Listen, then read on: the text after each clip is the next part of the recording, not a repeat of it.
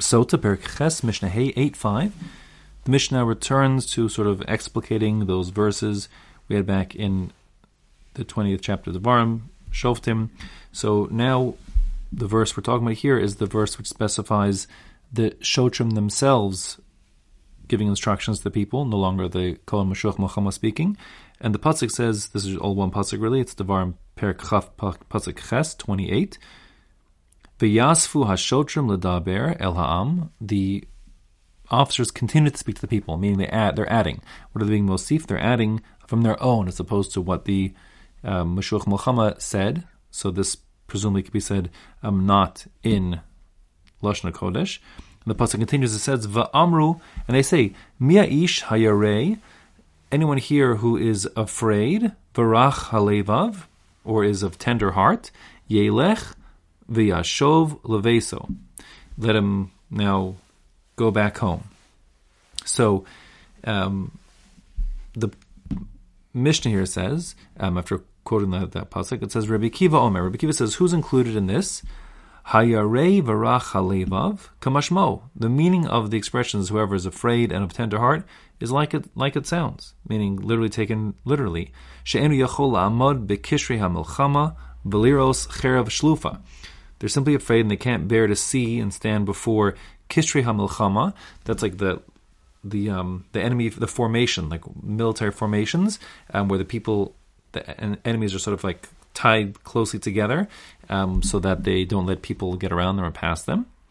And Veliros Chereb Shlufa, and to see a drawn sword, so they panic. I mean, they're, they're simply scared.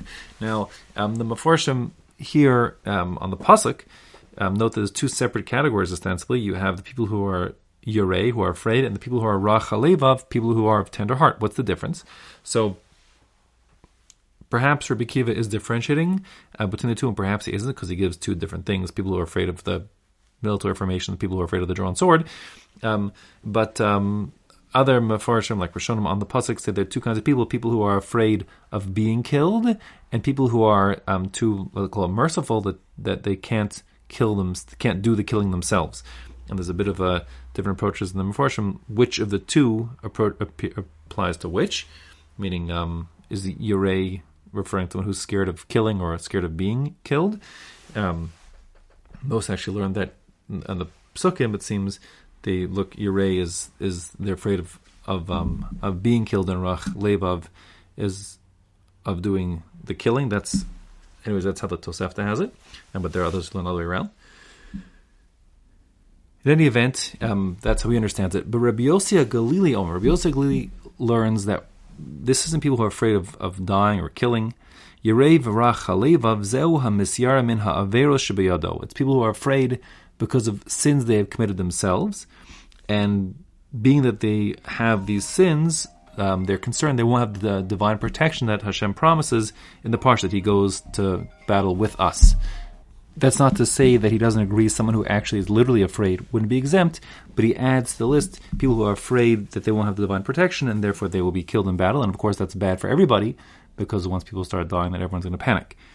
More than that, he says the reason why we had these people two Mishnayos ago coming to the battlefront only to be dismissed because they hadn't yet started their marriages or enjoyed their gardens and so on, their vineyards, is um, to protect these people who had sin in their on their hands um, from being embarrassed when they left. Um, so we had a cover for them. In other words, at the time that these people who haven't yet enjoyed their new homes or new vineyards or new wives are going to be dismissed and leave the battlefront, so the people who are know that they are sinners will leave as well, and they won't be humiliated by the fact that they have averas that they are afraid of.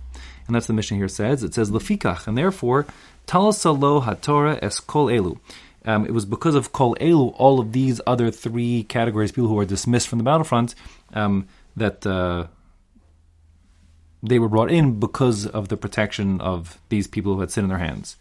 Sheyachazor biglalan. They go back because of them, meaning they, these three categories of people, go back because of these people, the sinners, so they won't be embarrassed. Okay? Now, there's a third shita here, Rabbi Yossi. Don't get confused. Rabbi Yossi HaGalili was the second opinion. This is Rabbi Yossi Stam. Rabbi Yossi Stam is Rabbi Yossi ben Chalafta. He's all over Shas also.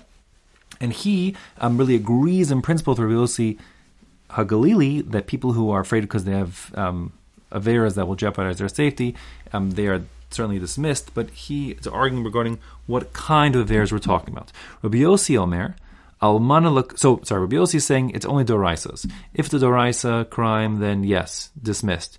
If it's just a durabanan, then not. And he gives these examples. He says Rabbi Yossi Omer almana lekohen gadol and a grush v'chlut lekohen hedyot and mamzeres and asin Yisrael and bas Yisrael lemamzer ulenasin harehu hayere barach lebav. People have these sort of um, illegal marriages that the Torah didn't sanction, um, like you know a Cohen marrying a grusha so those are the people who should go back. And he's really kind of cutting and pasting from the list we had earlier on. Okay, that's um, his list of doraisas, and that's that's the machlokas. Now, um, first of all, the halacha is that we're not following the Rav here. We're going through Akiva. It's not people who have sin on their hands, but people rather who are afraid, literally afraid of, of war. Um, as far as Rabbi Yossi Shita here, there is an interesting question because in his list he has the Cohen who's married to a chalutza, the chalutza, the one who performed chalitza, is only prohibited from a kohen midrabanan. Therefore, it's very peculiar that it is here on the list of items which are isuri doraisa. And why would that be? So some learn this is just a cut and paste of what we said previously, and since Mishnayos were to be memorized and they shouldn't get confused, so he just used the exact same words as before, and it didn't actually mean the chalutza who's married to the Kohen. Uh, that Kohen um, would not be uh, actually dismissed, according to Rabbi Yossi.